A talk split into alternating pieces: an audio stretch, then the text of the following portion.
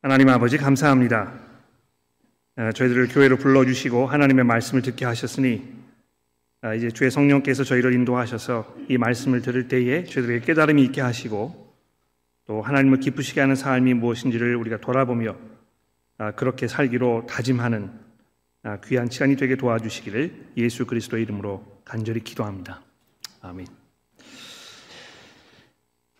신명기는 요단강을 건너서 가나안에 들어가 그 땅을 차지하기 바로 직전 온 이스라엘 백성들을 모아놓고 그들에게 설교한 모세의 세 편의 설교로 이렇게 구성이 되어 있다 이미 말씀을 드렸습니다. 지난주에 보았던 이제 4장 말씀이 이 첫 번째 설교의 종결 부분이었고 오늘 시작되는 이제 5절 5장에 있는 말씀이 두 번째 설교의 이제 시작 부분이 되겠는데요. 아, 이두 번째 설교가 이제 가장 길어가지고 28장까지 이어지는 상당히 방대한 그런 분량을 담고 있습니다. 앞으로 6주 동안에 이제 이걸 나누어서 저희가 살펴보겠는데요. 이미 나누어 드린 그 설교 계획표를 보시면 어떻게 이제 그걸 커버할 것인가 아마 아, 보시게 될 겁니다. 아, 이두 번째 설교의 내용은 하나님께서 이스라엘 백성들과 맺으신 그 계약에 관한 설명을 골자로 하고 있습니다. 아, 오늘 본문에 등장하는 이 십계명은 이제 그 계약의 어떤 그 여러 세부 사항을 하나로 묶는 그런 그 중추적인 역할을 하는 대원칙이라 이제 이렇게 볼 수가 있겠는데요. 5장 아, 1절 말씀을 보십시오. 아, 모세가 온 이스라엘을 불러 그들에게 이르되 이스라엘아 오늘 내가 너희들에게 귀에 말하는 규례와 법도를 듣고 그것을 지켜 배우며 지켜 행하라. 우리 하나님 여호와께서 호렙산에서 우리와 언약을 세우셨나니 이 언약은 여호와께서 우리 조상들과 세우신 것이 아니요 오늘 여기 살아 있는 우리 곧 우리와 세우신 것이라. 자 이렇게 해서 하나님과 하나님의 백성들 사이의 관계를 이 계약 관계라고 부르는 것이 여기 이제 소개가 되고 있습니다. 아, 이 하나님과 우리와의 관계를 이제 계약 관계라 이렇게 하는 것이 좀 다소 생소하게 들려, 들리는 분들이 계실지 몰라서 아, 이 부분에 대해서 잠시 좀 몇 가지 생각을 해보려고 합니다.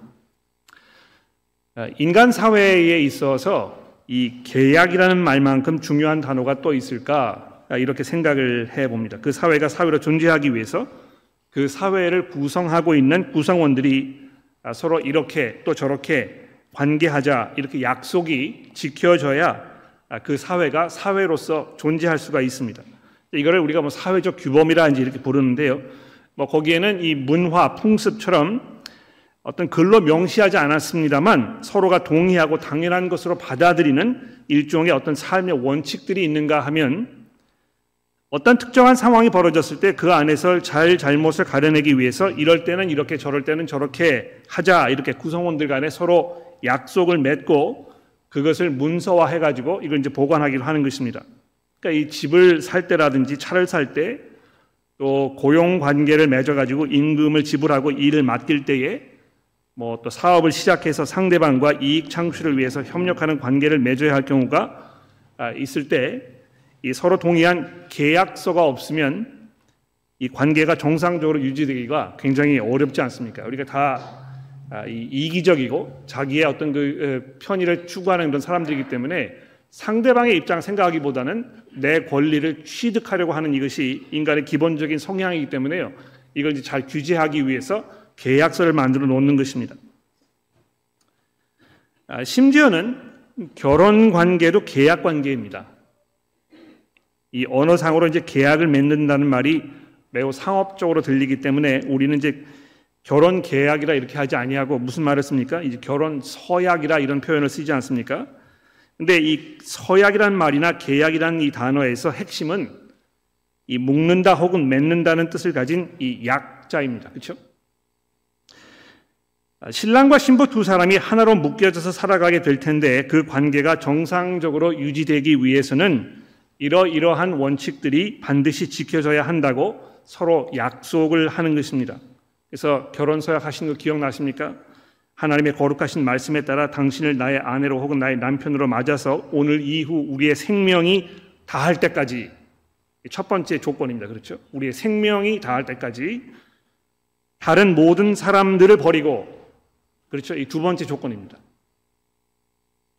기쁠 때나 슬플 때나 부할 때나 가난할 때나 병들었을 때나 건강할 때나 이게 이제 세 번째 조건이죠. 어떤 삶의 상황이 벌어지든지 간에 이후 여하를 막론하고 오직 당신만을 아끼고 사랑할 것이라고 이렇게 서약을 하는 것입니다. 여기 이제 그 서약이라는 말에서 이 서자라는 글자는 맹세할 서자를 써가지고요. 약속을 이제 반드시 지키겠다고 하나님과 하객들 앞에서 서로 맹세를 하는 것입니다. 굉장히 중요한 그런 그 순간이죠. 그렇죠? 내가 내 목숨을 걸고 내 명예를 걸고 내 인간으로서의 어떤 그 존재를 걸고 내가 이 약속을 한 후에 내가 이걸 깨뜨리지 않을 것이다. 삶에 무슨 상황이 벌어지든지 간에 나는 이 약속을 끝까지 지킬 것이다. 이렇게 약속하는 듯이 이 결혼 관계의 시작인 것입니다. 하나님께서 이스라엘을 특별히 선택해서 부르시고 그들을 자신의 백성으로 삼으시겠다고 하셨을 때에도 계약을 맺으심으로 그 관계를 시작하셨는데요. 한글 성경에서는 이거를 언약이라 이런 그 표현을 쓰고 있습니다. 아, 왜 언약이라는 말을 썼을까? 아, 곰곰이 제가 생각을 해봤어요. 여러분 뭐 그이 아, 약자가 들어가 있는 단어를 이렇게 쭉 생각을 해보면 아, 한국말에 굉장히 뭐 다른 다양한 표현들이 있습니다. 아, 아까도 말씀드렸습니다만 이 결혼할 때 서약이라고 이제 부르기도 하고 무슨 국가 간의 이 관계가 있을 때 조약이나 협약이란 말을 쓰기도 하고 이런 모든 말들이 이제 있는데 기본적으로 이제 계약이란 말입니다. 그렇죠? 그런데 이 계약을 할 때 거기서 가장 중요한 중요한 게 무엇이겠습니까? 물론 뭐 아, 글로 이렇게 명시하지 않고 어떤 무언의 약속이 있을 수도 있어요. 그렇죠? 그런데 이 무언의 약속이 있을 경우에 항상 어떤 어려운 일이 생깁니까? 예외가 있잖아요. 그렇죠? 그래서 그 일반 사람들이 보통 원칙으로 사용할 생각 원칙적으로 생각하는 이런 일 이외에 특별한 상황이 벌어졌을 때 그거에 대해서 해결할 수 있는 어떤 그 조건이 없다는 것입니다. 아, 그래서 이제 이거를 글로 적어 가지고 딱 뭐 문서화를 해서 아, 이걸 이제 그 구체적으로 표현을 하지 않으면 안 된다는 것인데요. 그런 면에서 이 계약의 핵심은 이 글인 것입니다. 그렇죠? 글로 적어야 말로 표현을 해야 이 계약이 영구적으로 보존이 될 수 있는 것입니다. 아, 아마 그래서 이제 이그 어, 성경을 번역하시는 분들이 이 계약이란 말을 쓸때 아, 언약이라 이렇게 해서 특별히 그 말씀 원자를 쓴 거라고 제가 생각을 하는데요. 아, 아마 이 약속을 하는 데 있어서 가장 핵심적인 부분이 이 말이라는 것 이것 때문에 아마 그렇게 한 것이 아닌가 이렇게 생각이 되는 것입니다. 그런데 이 하나님께서 맺으신 이 언약, 이거를 우리가 잘 살펴보게 되면 우리가 섬기는 하나님께서 어떤 성품을 가지고 계신 분이신지 가장 선명하게 드러내 준다는 것입니다.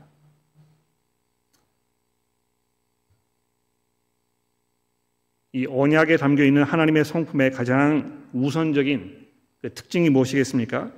이 하나님께서 신실하신 분이라는 것을 우리에게 알려준다는 것입니다. 굉장히 중요한 부분인 것 같아요. 즉, 마음 내키는 대로 기분에 따라서 이랬다 저랬다 하시는 분이 아니시라는 것을 성경이 말씀하고 있다는 것입니다. 여러분, 그, 다혈질 남편과 살고 계시는 아내들이 가장 힘들어 하시는 게 뭔지 아십니까? 오늘은 남편의 기분이 어떨지 예측하기가 어려울 때인 것입니다. 한결같지가 않기 때문에 예측이 어려우면 늘 불안한 요소가 남게 되어 있고 그래서 남편이 집에만 들어오면 심장 박동수가 올라가는 그런 경우를 경험해 보신 분들이 아마 계실 것입니다. 야, 이 남편이 오늘 무슨 기분을 으로 집에 들어올 것인가? 그러니까 불안해서 뭐 어떻게 예측할 수가 없어요. 또 이 남편이 처음에 서약한 대로 바람을 피우지 않고 한평생 오직 나와 이 결혼 생활을 충실하게 할 것인지에 대해서 확신을 할 수가 없다고 가정을 해 보십시오. 어떻게 이 사람의 기분을 맞춰 줄 것인지 늘 불안한 상태로 놓여 있는 것처럼 이 남편이 끝까지 나를 자기의 아내, 아, 아내로 생각하고 다른 사람과의 어떤 그 관계를 시작하지 않을 것인가 이런 그 의심이 자꾸 든다면 그것만큼 불행한 이런 상황이 또 없을 것입니다. 그런데 이 계약의 하나님께서는 그렇지 않다는 것입니다. 늘 동일하신 것입니다. 하나님의 마음이 어떤 상태에 계시는지, 무엇이 하나님을 기쁘시게 하는 것인지, 나와 하나님과의 관계가 어떤 상태로 유지되어야 평화롭고 만족스러운 관계로 유지될 수 있는 것인지 아주 분명하기 때문에 왜 하나님께서 계약을 맺으시면서 그것을 아주 분명하게 설명해 놓으셨기 때문에 의심의 여지가 남아있지 않은 것입니다. 굉장히 안정적이죠. 그렇죠? 이 불안해하지 아니하고 내가 하나님을 만났을 때 하나님께서 나를 이렇게 기대하고 계시고 내가 이렇게 하였을 때 하나님께서 나와 어떤 관계를 맺으실 것인지에 대해서 아주 분명한 이런 그 신실하신 하나님의 성품이 이 계약을 맺으시는 하나님의 그 모습 속에 나타나고 있다는 것입니다. 둘째로 하나님께서 택하신 그 백성과 맺으신 계약의 내용을 보게 되면 하나님의 그 신실하신 성품 이외에도 그분에 대한 굉장히 많은 것들이 아, 우리에게 전달되고 있습니다. 여러분 그 계약서의 내용을 이렇게 쭉 읽어보시면 계약을 맺으려고 마주 앉는 사람들이 어떤 사람인지 분명하게 드러나게 마련입니다. 그 사람들이 뭘 중요하게 여기는지 우리가 분명하게 파악을 할 수가 있습니다. 여러분 그 국가 간의 협정을 맺을 때도 자신들의 국익을 추구하기 위해서 상대방에게 제시하는 요구 사항들이지 않습니까? 근데 그 요구 사항들을 보면 이쪽과 저쪽이 뭘 중요하게 여기는지 지금 금방 파악하게 되는 것입니다. 그 전쟁을 종식하기 위해서 이 평화 협정을 맺는다고 생각해 보십시오. 이러이러한 사항들이 지켜져야만 내가 총기를 내려놓겠다 이렇게 양측이 서로 협상을 벌이면서 주거니 받거니 하면서 의견 차이를 조정한 후에 이렇게 합의를 보고 협정을 맺는데 그 보게 되면 거기에 그 양측이 가지고 있는 어떤 그 입장이 고스란히 담겨 있는 것입니다. 그런데 이런 이 협상이라는 것은요, 양측이 동등한 위치, 위치와 자격을 갖추고 있을 때나 가능합니다. 소위 말하는 이 갑을 관계에서는 갑의 위치에 있는 쪽이 매우 일방적인 요구사항을 제시하고 을은 그것을 일방적으로 이 울며 겨자 먹기 식으로 수용할 수밖에 없게 되어 있지 않습니까? 그런 경우에 이 계약서에는 이 갑의 위치에 있는 사람들의 본질을 아주 보다 명확하게 보여주게 되어 있습니다. 그러니까 이 모든 것을 요구할 수 있는 위치에 있기 때문에 이 승리자로서 그동안 품었던 마음의 욕구들을 한없이 이렇게 요구하는 것이 아주 당연하게 느껴질지 모릅니다. 하나님께서도 얼마든지 그렇게 하실 수 있었겠죠. 하나님께서 그 택하신 백성과 맺으신 관계는 서로 이렇게 동등한 위치와 자격을 누리는 이 입장에 양측이 타이블에 마주 앉아가지고 주거니 받거니 하면서 조율해서 도달한 협약이 아니라는 것입니다. 오히려 온 세상에 창조주시며 노예의 신분으로 가진 고생과 서러움을 겪어야 했던 이스라엘을 구출하여 내신 그래서 그들의 생명을 내가 소유하였다. 내가 그 피값을 주고 내가 산 것이라 이렇게 말씀하신 그런 그 은인, 생명의 은인, 구원자로서 맺으신 굉장히 일방적인 그런 관계입니다. 그래서 오늘 본문에 보시면 이 계약 관계를 설명하는 내용을 말하면서 이것이 하나님께서 명령하신 것이라고 이게 이제 협상해가지고 서로 조율해서 만든 이 협약이 아니고 하나님께서 일방적으로 그 백성들에게 명령하신 것이라고 이야기하는 부분이 일곱 번이나 강조가 되고 있습니다. 특히 본문의 맨 마지막 부분인 28절 이하를 한번 읽어볼까요? 28절 보십시오. 여호와께서 내게 이르시되 이 백성이 내게 말하는 그 말소리를 내가 들은즉 그 말이 다 옳도다. 다만 그들이 항상 이 같은 마음을 품어 나를 경외하며 내 모든 명령을 지켜 그들과 그 자손이 영원히 복받기를 원하노라. 가서 그들에게 각 장막으로 돌아가라 이르고 너는 여기 내 곁에 서 있으라. 내가 모든 명령과 규례와 벽도를 내게 이르니 너는 그것을 그들에게 가르쳐서 내가 그들에게 기업으로 주는 땅에서 그들에게 이것을 행하게 하라 하셨으니 그런즉 하나님 여호와께서 너희에게 명령하신 대로 너희는 삼가 행하여 좌로나 우로나 치우치지 말고 너희 하나님 여호와께서 너희에게 명령하신 그 모든 도를 행하라. 그리하면 너희가 살 것이요. 복이 너에게 있을 것이며 너희가 차지한 땅에서 너희의 날이 길 것이다. 어, 영주권을 취득하시려고 애쓰시는 분들에게 영주권을 어, 신청을 도와주는 명목으로 일자리를 제공합니다만 사실 이 노동력 착취가 벌어지는 경우들을 너무 자주 보게 됩니다. 아, 지금도 시드니 이민 사회에서 이런 일들이 비일비재한데요. 이 갑의 입장에 있는 고용주로서는 아쉬울 것이 전혀 없기 때문에 무리한 요구를 하여도 그것이 당연한 것인 것처럼 여겨지고 또는 선심을 쓰는 것처럼 이렇게 포장시켜 가지고 자신에게 아무런 양심의 가책도 가하지 않는 경우가 상당히 많습니다. 영주권을 필요로 하는 사람에게 선심을 쓰는 듯처럼 굴지만 사실은 온갖 욕심을 다 부리면서 원래의 계약 이 계약 관계 이것의 그 내용을 식은죽 먹은 듯이 변경하면서 상대방의 피를 말리는 일들을 서슴없이 저지르는 경우가 많습니다. 그러니까 그런 경우에 매우 강압적으로 마치 군에서 명령을 내리듯이 무리한 요구를 드밀게 되는데요. 이런 상황에서 고용주의 참 모습이 그대로 드러나는 것입니다. 왜 이렇게 상황이 반복되는지 모르겠는데요. 그런 일을 당하신 분들이 상당히 많은 경우에 교회 장로님들로부터 당했다고 계시는 분들이 굉장히 많아요. 이런 경우에서 아, 그 사람이 지금 어떤 성품을 가지고 있는가? 이 사람이 어떤 사람인가? 왜 이 사람이 이렇게 하는 것인가? 이게 아주 명확하게 드러난다는 것입니다. 그런데 하나님께서 창조주로서 구원자로서 이스라엘 백성들의 생명을 사셔가지고 자기의 것으로 만드신 후에 이들에게 일방적으로 계약을 이렇게 들이내시면서 뭐에 대해서 말씀하고 있겠습니까? 여러분이 그런 상황에 계셨다면 예? 그 사람에게 뭘 요구하시겠습니까? 이제부터는 당신이 나의 소유이기 때문에 당신의 존재는 나를 위해서 존재하는 것이고 그래서 이제부터는 당신의 모든 권리와 모든 그 것들 다 포기하고 이제는 나를 위해서 존재하는 것입니다.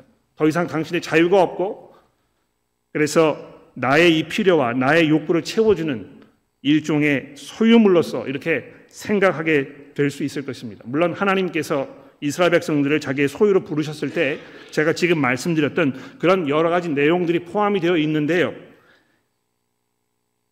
이 5장 말씀에 등장하는 그 계약 내용을 잘 들여다보시면 하나님께서 얼마나 놀라우신 분인가. 그분이 얼마나 은혜로우신 분이신가. 또 그분의 그 위엄과 그분의 능력이 어느 정도인가를 우리가 분명하게 파악하게 된다는 것입니다. 아, 이거 이제 본문 읽으실 때 여러분이 이거를 파악을 하셨는지 모르겠는데요. 5장 아, 1절 첫 부분에서 이제 그 이 아, 계약의 내용이 시작이 됩니다만 그거를 설명하기 이전에 4장 41절부터 보시면 이 도피성이라는 것에 대해서 이제 설명을 하고 있습니다. 이 41절을 보시겠습니까? 그때 모세가 요단 이쪽 곧 해 돋는 쪽에 세 성읍을 구별하였으니 이거 보시면 지금 이제 이 요단강 동쪽 그렇죠? 그러니까 아직 가나안 땅이 아니고 요단강 동쪽 즉 그 모압 백성들이 살고 있는 그 지역을 말하는 것인데요. 거기에 지금 이스라엘 백성들이 광야에서 나와 가지고 이제 들어가지 않았습니까? 거기에 다 모여 가지고 지금 모세의 이야기를 듣고 있는 것인데 그 설교를 듣는 아, 그 바로 직전에 이스라엘 백성들 중에서 두 지파 반, 루벤 지파와 갓 지파와 문하세 지파 이 반 사람들이 나와 가지고 아 우리는 요단강 저쪽으로 들어가지 말고 여기에 정착하겠습니다. 여기에다가 우리의 기업을 우리가 삼아가지고 여기 앉을 테니까 아, 이, 이 땅을 우리에게 주십시오. 이렇게 해서 모세가 그렇게 하기로 한 것입니다. 근데 그 땅을 이렇게 기업으로 주면서 가장 먼저 모세가 한 일이 무엇입니까? 거기 도피성을 만들었다는 것입니다. 그렇죠? 이 세 성읍을 구별해 가지고 아, 무슨 용도로 구별한 것입니까? 42절에 보시면 과거에 원한이 없는 부지 중에 살인한 자가 그곳으로 도피하게 하기 위함이라 이렇게 되어 있습니다. 그래서 그 중 한 성읍으로 도피한 자가 그의 생명을 보존하게 하기 위함이니라. 그러니까 이거 잘 보시면 이 하나님이 어떤 분이신지 여기 잘 드러나지 않습니까? 아, 제가 월요일 날 리더 훈련 모임을 하면서 리더분들에게 이제 그런 이야기를 드렸는데요. 아, 우리 사회에는 점점 점점 이 복수극에 열광하는 아, 그런 사회가 되어가고 있습니다. 사람들이 뭐 이렇게 원한이 많은지 아, 어떤 그 드라마나 이런 거를 보면서 아, 통쾌한 복수극을 이렇게 보게 되면 일종의 카타르시스를 느끼는 것입니다. 야, 이거 내가 지금 정말 억울하게 살면서 이 억울한 거를 풀 데가 없었는데 아, 이 그 자기의 억울함을 이렇게 막 그 폭력적인 방법으로 가해자에게 이 쏟아붓는 그 사람의 그런 모습을 보면서 통쾌함을 느끼는 것입니다.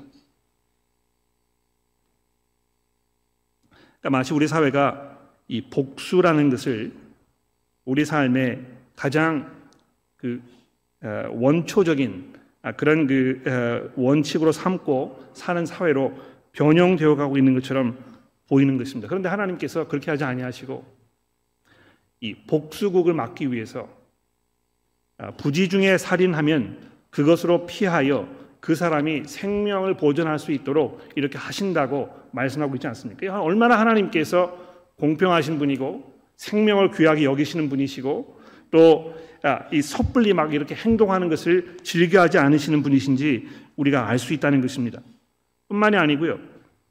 그 아래 내려가 보시면 아, 하나님께서 그 이스라엘 백성들에게 이 모압 땅을 이 그 기업으로 주시면서 거기 이제 그 두 왕을 정복하는 아, 그런 그 내용에 대하여 간단하게 설명이 되어 있습니다. 이거 뭐 여러 번 여기 신명기서 등장한 그런 내용인데 왜 이것이 여기에 기록이 되어 있었겠습니까? 지금 하나님의 약속이 이제 정말 이스라엘 백성들에게 성취되는 그런 순간이 정말 가까워 왔다는 것입니다. 도피성이 세워지고 아, 이, 이 요단강 동쪽에 있는 이 두 땅이 지금 아, 정복이 돼가지고 하나님의 백성들이 거기에 정착하기 시작하고 그래서 이제 가나안 땅 요단강을 건너가지고 가나안 땅에 들어가기만 하면 그 땅에서 아, 이제 이 이스라엘 백성들이 그 땅을 기업으로 얻게 되는 순간이 바로 눈앞에 다가왔다는 것을 지금 이야기하고 있는 것입니다. 그러니까 이 계약 관계를 지금 이야기하기 위해서 필요한 어떤 그 기초 작업을 하고 있는 것이죠. 하나님께서 이제 이스라엘 백성들에게 이 계약서를 제시하실 텐데 그 계약서를 제시하시는 이 하나님께서 어떠한 분이신지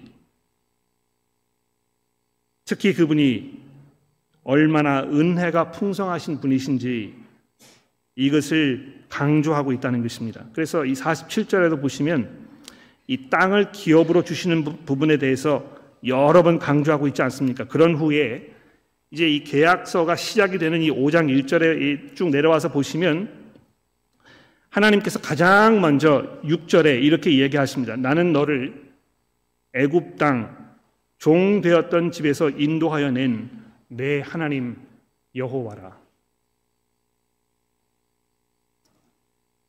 이 시내산에서 맺으신 계약은요. 보통 점령군이 피지배자를 속국으로 삼으면서 항복을 요구하는 무자비함을 드러내는 그런 내용의 계약서가 아니라는 것입니다. 십계명을 지킴으로 하나님의 백성이라는 자격을 얻는 것이 아니고 이미 하나님의 백성으로 구원을 받았기 때문에 즉 이 하나님의 은혜 가운데 하나님께서 이들을 전적으로 부르셨기 때문에 이제 그 은혜의 관계 안에서 하나님의 은혜를 누리는 어떤 그, 그 아, 방법으로 이 율법이 십계명이 이스라엘 백성들에게 주어지고 있다는 것입니다. 우리가 이제 그 어, 신앙 생활을 생각해 볼 때요, 아, 많은 분들이 이제 그런 이야기를 종종 하세요. 아, 제가 아, 조금 그 정신을 차리고 나면 그러면 이제 교회를 가도록 하겠습니다. 아, 지금은 뭐 제가 담배나 술 이런 걸 너무 많이 해가지고 아, 교회를 가는 게 좀 합당치 않은 것 같은데 아, 이걸 다 이제 정리를 하고 나면 그럼 제가 교회를 가도록 하겠습니다. 이제 이렇게 말씀들 하시는 분들이 많이 있어요. 그러니까 어떻게 들어보면 굉장히 겸손한 것이죠, 그렇죠? 아, 근데 이걸 잘 들어보시면 별로 겸손한 말이 아니에요. 왜 그렇습니까? 그러니까 이 마치 관계의 시작이 나에게 달려 있다고 생각하는 것입니다. 하나님께서는 내가 내 삶을 잘 정리해 가지고 내가 신앙생활을 시작할 수 있는 시점에까지 왔을 때 그때까지 기다리셔야 하는 것입니다. 하나님께서 막 애가 타시는 것이죠. 야 이게 언제 얘가 지금 회개해 가지고 아, 이 하나님 앞에 내 앞에 나와서 아, 이제 신앙생활을 시작하게 될 것인가? 아, 조바심을 가지시고 막그 애지중지하면서 안절부절하시는 이런 하나님의 모습을 생각할 수 있겠는데요. 그렇지 않습니다. 하나님께서는 우리를 기다리시는 분이 아니시고 그분의 그 전적인 능력으로 은혜 가운데에서 자격이 없는 사람들을 강압적으로 자기에게 부르시는 능력과 위험의 하나님이시라는 것입니다. 그러니까 내가 십계명을 지킴으로 인해서 하나님과 나와의 어떤 관계가 시작이 될 것이다 이렇게 생각하신다면 이 순서가 바뀐 것입니다. 그렇죠? 이 십계명을 지킴으로 관계가 시작되는 것이 아니고 하나님의 은혜 가운데서 관계가 시작이 되었기 때문에 그 관계에 합당한 모습을, 모습이 어떤 것인지가 이 십계명을 통해서 나타나게 되어 있다는 것입니다. 두 번째로 우리가 주목할 것은 이 계약서를 제시하신 하나님의 모습을 보시게 되면 그 안에 하나님의 그 성품뿐만 아니라 그분의 능력과 그분의 위엄이 담겨 있음을 보게 됩니다. 특히 여기 이제 보시면 아, 이스라엘 백성들이 이 계약서를 이렇게 아, 앞에 두고 나서 얼마만큼 하나님을 향한 이 두려움 가운데 있었는지 우리가 이제 보게 됩니다. 이 모세가 이제 이거를 여러 번 설명하고 있는데 이 5장 1절 말씀 다시 보십시오. 모세가 온 이스라엘을 불러 그들에게 이르되 이스라엘아 오늘 내가 너에게 귀에 너희 귀에 말하는 규례와 법도를 듣고 그것을 배우며 지켜 행하라. 우리 하나님 여호와께서 호렙산에서 우리와 언약을 세우셨나니 이 언약은 여호와께서 우리 조상들과 세우신 것이 아니요 오늘 여기 살아 있는 우리 곧 우리와 세우신 것이라 여호와께서 산 위 불 가운데에서 너희와 대면하여 말씀하심에 그때 너희가 불을 두려워하여 산에 오르지 못하므로 내가 여호와와 너희 중간에 서서 여호와의 말씀을 너희에게 전하였느니라. 또 좀 더 내려가서 24절 말씀해 보십시오. 아, 이 계약서가 이제 이렇게 딱 제시가 되었을 때에 이스라엘 백성들이 예, 그거를 받는 그 장면을 모세가 설교를 통해서 설명을 하면서 23절에 다시 이렇게 얘기합니다. 산이 불에 타며 캄캄한 가운데 나오는 그 소리를 너희가 듣고 너희 지파의 수령과 장로들이 내게 나와 말하되 우리 하나님 여호와께서 그의 영광과 위엄을 우리에게 보이심에 불 가운데에서 나오는 음성을 우리가 들었고 하나님이 사람과 말씀하시되 그 말씀이 생존하는 것을 우리가 보았나이다. 이제 우리가 죽을 까닭이 무엇이니까 이 큰 불이 우리를 삼킬 것이요 만일 우리가 하나님 우리 우리 하나님 여호와의 음성을 다시 들으면 죽을 것이니라. 육신을 가진 자로서 우리처럼 살아계신 하나님의 음성이 불 가운데에서 바람을 듣고 생존하는 자가 누구니까? 당신은 가까이 나아가서 우리 하나님 여호와께서 하시는 말씀을 다 듣고 우리 하나님 여호와께서 당신에게 이르시는 것을 다 우리에게 전하소서 우리가 듣고 행하겠나이다. 여기 공통적으로 나타나는 그, 그, 그 내용이 무엇입니까? 이 하나님께서 이 계약서를 작성하셔가지고 그 계약서의 내용을 이스라엘 백성들 앞에 공표하실 때에 그것을 듣고 있던 이스라엘 백성들이 두려움 가운데 벌벌벌벌 떨었다는 것입니다. 왜 사람이 하나님의 음성을 들으면 죽게 되는 것일까요? 이스라엘 백성들이 여기 이렇게 얘기하지 않습니까? 그 불 가운데서 나오는 음성을 우리가 들었고 하나님이 사람과 말씀하시되 그 말씀 사람이 생존하는 것을 우리가 오늘 보았나이다. 이제 우리가 죽을 까닭이 무엇이니까? 만일 우리가 우리 하나님 여호와의 음성을 다시 들으면 우리가 죽을 것이다.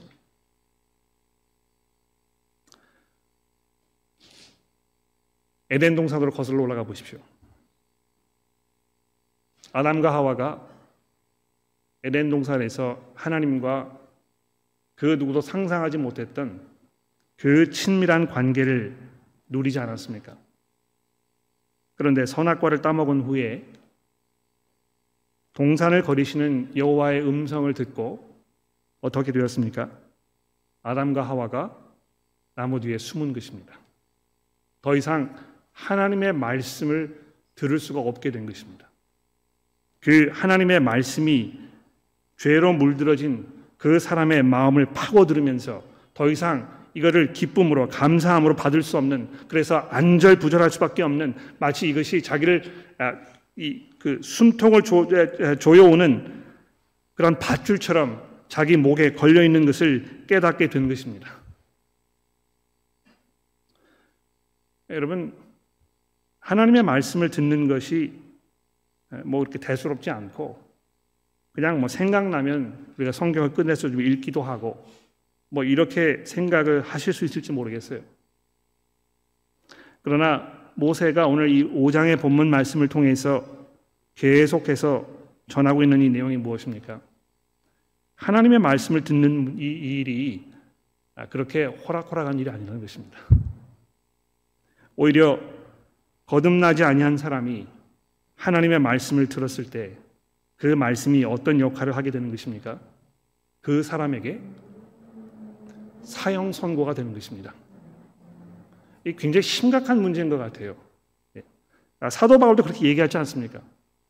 우리가 복음을 전하는데 이것이 구원받은 사람들에게는 정말 향기로운 아, 그런 그 소리로 이렇게 들려지지만 그렇지 않고 계속해서 하나님을 적대시하면서 어, 하나님의 은혜 가운데 있지 않은 이 사람들에게는 이것이 마치 썩어지는 이 죽음의 악취처럼 들린다고 이야기하지 않습니까?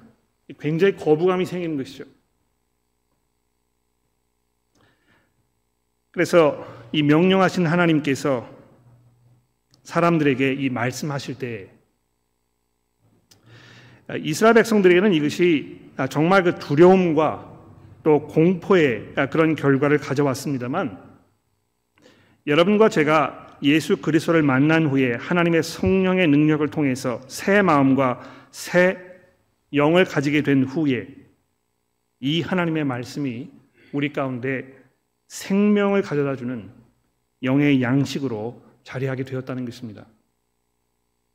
여러분 하나님의 말씀을 들으실 때 여러분의 마음 가운데 새로운 생명이 돋아나는 것을 느끼십니까? 이 말씀을 통하여 우리가 우리의 삶을 아, 더 잘 이해하게 되고 이 말씀을 통하여 우리가 하나님과 더 가까이 나아가게 되고 이 말씀을 통하여 우리가 살고 있는 이 세상을, 세상을 더 분명하게 이해하게 되며 이 말씀을 통해서 우리가 왜 이 땅에 존재하고 있는 것인지에 대해서 깨닫게 되는 이 은혜가 여러분의 삶 속에 분명히 드러나고 있는 것입니까?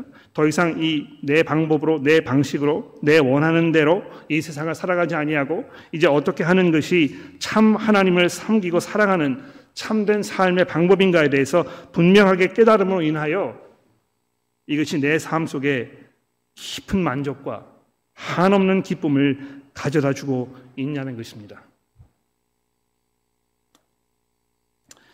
아, 시간이 뭐 많지 않아서 이 십계명의 내용을 아, 자세하게 설명드리기는 좀 어려운데요. 아, 아마 기억하실지 모르겠습니다. 이두 해 전에 우리가 록다운으로 있을 때에 제가 그 수요일 날 저녁에 십계명 강의를 10주에 걸쳐서 한 적이 있습니다. 이 아마 우리 교회 웹사이트에 가 보시면 그이 십계명 각 부분 부분을 아, 꽤 심도 있게 다뤄본 아, 그런 그 내용들이 있을 텐데 아, 그거를 찾아보시면 아마 도움이 되실 것 같습니다. 근데 이 십계명 중에서 이제 제가 한 가지만 뽑아가지고 여러분들에게 조금 말씀드리고 싶은 것이 있어서 이거를 좀 주목해 보도록 하겠습니다. 여러분 그 12절에 보시면 이 안식일에 대해서 이제 말씀하고 있잖아요. 아, 이 안식이라는 주제가 굉장히 중요한 주제이기 때문에 아, 제가 다른 거 다 제쳐두고 아, 요거에 대해서 몇 가지 말씀을 드려보도록 하겠습니다.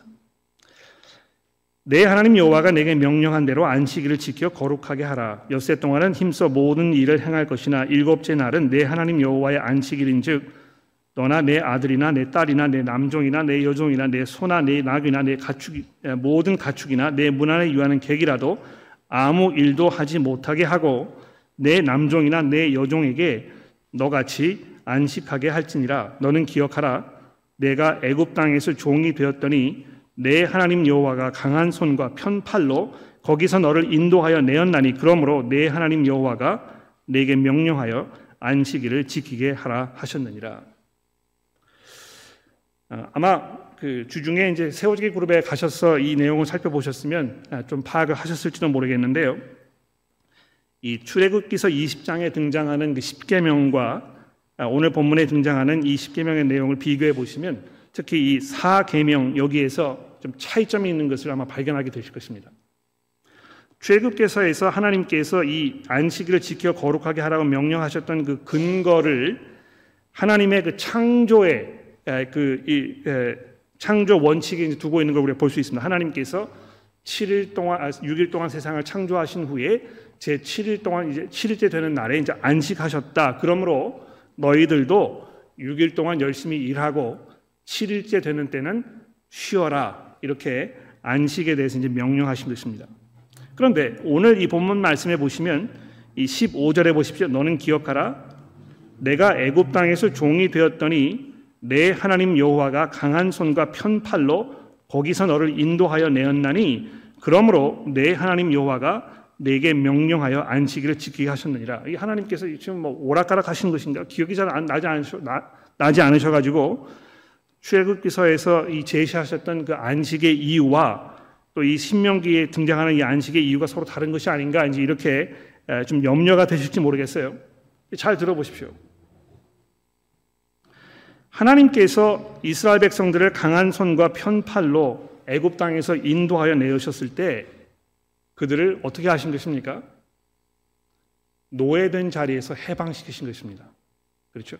근데 이스라엘 백성들이 그 애굽 땅에서 그 괴로운 노역의 그 시대 예, 그 매일 일해야 되는 일과 자기의 존재를 구분할 수 없는 노예로서의 삶 이것으로부터 하나님께서 그들을 구원하여 내셨다는 것입니다. 물론 그 에, 이것이 이제 아, 에, 어떤 그 영적인 의미를 이렇게 생각해 보면서 이것이 아, 압제자로부터 아, 즉 사탄 사탄이 이제 우리의 삶을 얽어매어 가지고 우리의 생명을 소유하고 있는 이런 자리에서 우리가 구원받은 것에 대해서 어떤 그 표적으로 우리에게 이제 제시되고 있는 게 분명히 있습니다만 실제로 이스라엘 백성들이 정말 그 노역 피할 수 없는 노예로서의 삶으로부터 하나님께서 이들을 구원해 내시면서 가나안 땅에 이들 데리고 들어가셔서 거기에서 이제 안식하게 하셨다는 것이죠. 그러니까 그런 면에서 보게 되면 이 출애굽기서에 등장하는 이 안식의 이유와 이 신명기서에 등장하는 안식의 이유가 별반 다르지 않습니다. 우리의 삶이 끝까지 일하는 데 있지 아니하고 영원하신 하나님의 그 안식에 들어가는 데 있다는 것을 이두 아, 그 버전이 공통적으로 우리가 설명하고 있다는 것입니다. 그러니까 여러분이 잘 생각해 보십시오. 지금 내가 왜 존재하고 있는 것인가? 내가 어디에 가장 많은 시간을 사용하고 있는 것인가? 나를 나 되게 하는 것이 무엇인가?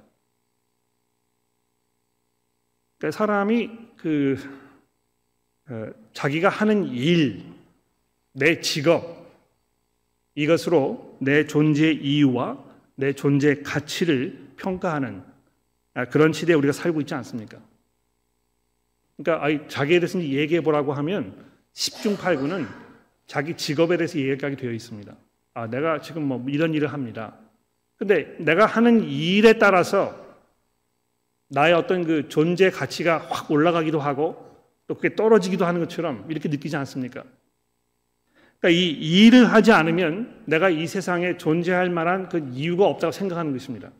그러니까 이 주부분들께서 아, 아, 이 전업주부로 가정에 계시는 거 이건 굉장히 뭐라 그럴까요? 아, 좀 아, 자책감을 느끼시거나 또는 자괴감을 느끼시는 것 같아요. 야 이거 내가 여기서 뭐 하고 있는 것인가?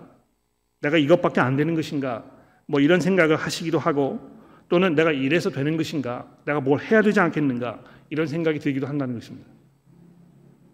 그런데 우리 그리스도인들은 우리의 삶의 이 존재의 이유와 존재의 목적과 존재의 가치를 그런 식으로 이해하지 않습니다. 하나님께서 세상을 창조하신 후에 안식일을 주신 이 사계명을 보시게 되면 또는 이스라엘 백성들을 구원하셔서 안식으로 인도하신 이 하나님의 은혜를 생각해 보게 되면 우리의 존재의 목적과 이유는 이 하나님과의 올바른 관계 속에 있다는 것을 우리가 알게 된다는 것입니다. 내가 지금 하나님을 어떻게 섬기고 있으며 하나님과 어떤 식으로 우리가 지금 관계를 맺고 있으며 하나님께서 내게 요구하시는 그 삶의 모습을 우리가 분명하게 이해하면서 거기에 합당하게 살고 있는가 이것이 여러분과 저의 삶 속에 가장 중요한 이유가 된다는 것입니다. 그래서 이 계약서를 제시하면서도 모세가 아, 이스라엘 백성들에게 이렇게 당부하지 않습니까? 오늘 내가 너희 귀에 말하는 이 모든 규례와 법도를 듣고 그것을 배우며 그것을 지켜 행하라. 여러분 그 하나님과의 올바른 관계를 유지하며 그 안에 살고 있는 이것이 기본적으로 무엇을 전제로 하고 있는 것인가? 이거 이제 우리가 잘 한번 생각해 봐야 될 것 같아요. 하나님께서 이스라엘 백성들에게 기대하셨던 것은 하나님의 규례와 법도를 들으며 그것을 배우며 그것을 삶 속에 적용하는 이 학업이었습니다. 그렇죠? 그러니까 이 교회를라는 단어를 이제 번역을 할 때 한국 성경을 번역하신 분들이 이 교육 교자를 써서 교회 회는 이제 그 집회를 말하는 것인데 어떤 그 교육이 이루어지는 아, 그 곳이라고 이렇게 이제 번역해 놓은 것이 아, 굉장히 절묘한 언어 선택이라고 저는 생각합니다. 교회가 교회인 이유가 무엇입니까? 우리가 모여서 하나님의 말씀을 잘 듣고 그것을 잘 배우고 이것의 그, 아, 그 실체를 우리가 파악하고 정말 이것이 삶 속에 잘 적용되어야 될 것인가, 적용되고 있는가, 또 적용되지 않았을 때에 우리가 어떻게 해야 될 것인가 이런 것들을 서로 깊이 생각하고 이 문제를 서로 고민하는 이런 것이 하나님과의 올바른 관계가 이루어지고 이것이 유지되는 어떤 그 전제 조건이라는 것입니다. 여러분 뭐 신앙생활을 하시면서 아, 이런 문제에 대해서 아무런 투자를 하지 않으시면서 이 신앙이 성장할 것을 기대하는 것은 아, 좀 무리인 것 같아요. 그렇죠? 그러니까 이 주일날 뭐 어, 교회 한 번 오셔가지고 어, 설교를 들으시는 것 뭐 없는 것보다 낫겠습니다만 그것만으로 충분하지 않다는 것입니다. 개인적으로 우리가 성경을 읽어야 되겠죠. 또 개인뿐만이 아니고 기회가 있을 때마다 이 성경을 함께 읽는 사람들과 만나서 그 내용에 대해서 깊이 생각해 보고 이것이 사실인지 아닌지 이, 그, 그 판단해 보며 거기에 우리의 삶의 모습을 비추어 보면서 우리가 어떻게 회개하고 변화되어야 할 것인가를 잘 따져 보아야 하는 이것이 신앙 생활의 전제 조건이라는 것입니다.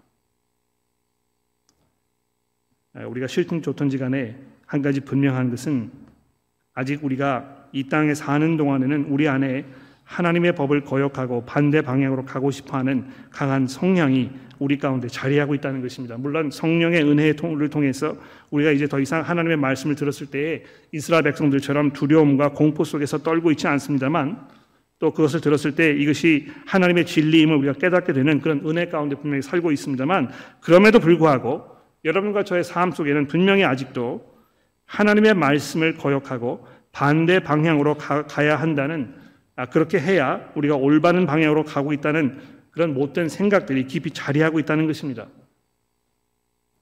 그렇기 때문에 우리가 함께 모이고 우리의 생각을 더 깊이 나누고 그래서 서로를 돌아보면서 사랑과 선행을 격려하는 이 일이 얼마나 중요한 것인가. 교회가 교회로서의 참된 모습을 하고 있는 것은 바로 거기에 있다고 생각합니다.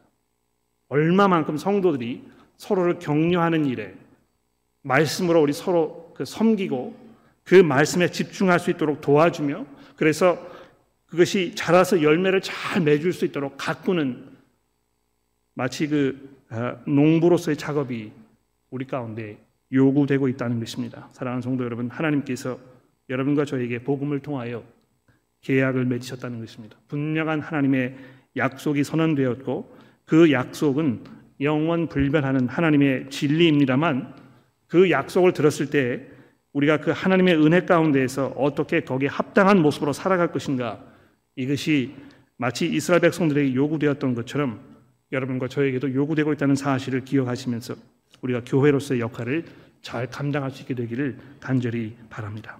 기도하겠습니다.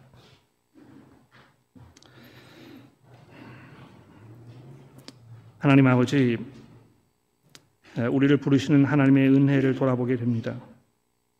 아무런 자격이 없고 아무런 가치가 없는 저희들을 전적으로 부르셔서 우리를 사랑하시고 한없는 은혜를 베푸시며 하나님의 백성으로 삼아 주셨으니 저희가 그 은혜 가운데 살게 하시고 하나님의 그 부르신 그 부름에 합당한 모습으로 살아가야 되겠다는 분명한 의지가 우리 마음속에 용서슴 쳐오를 수 있도록 하나님께서 저희를 도와주옵소서. 주의 성령께서 저희 가운데 강하게 역사하고 계시오니 그 성령께서 우리가 주의 말씀을 들을 때마다 아, 일어나셔서 일하셔서 우리의 못된 마음을 꺾으시고 주 앞에 두려움과 감사함으로 무릎을 꿇으며 그 말씀을 기쁨으로 받는 모든 성도들이 될 수 있도록 인도하여 주시기를 예수 그리스도의 이름으로 간절히 기도합니다.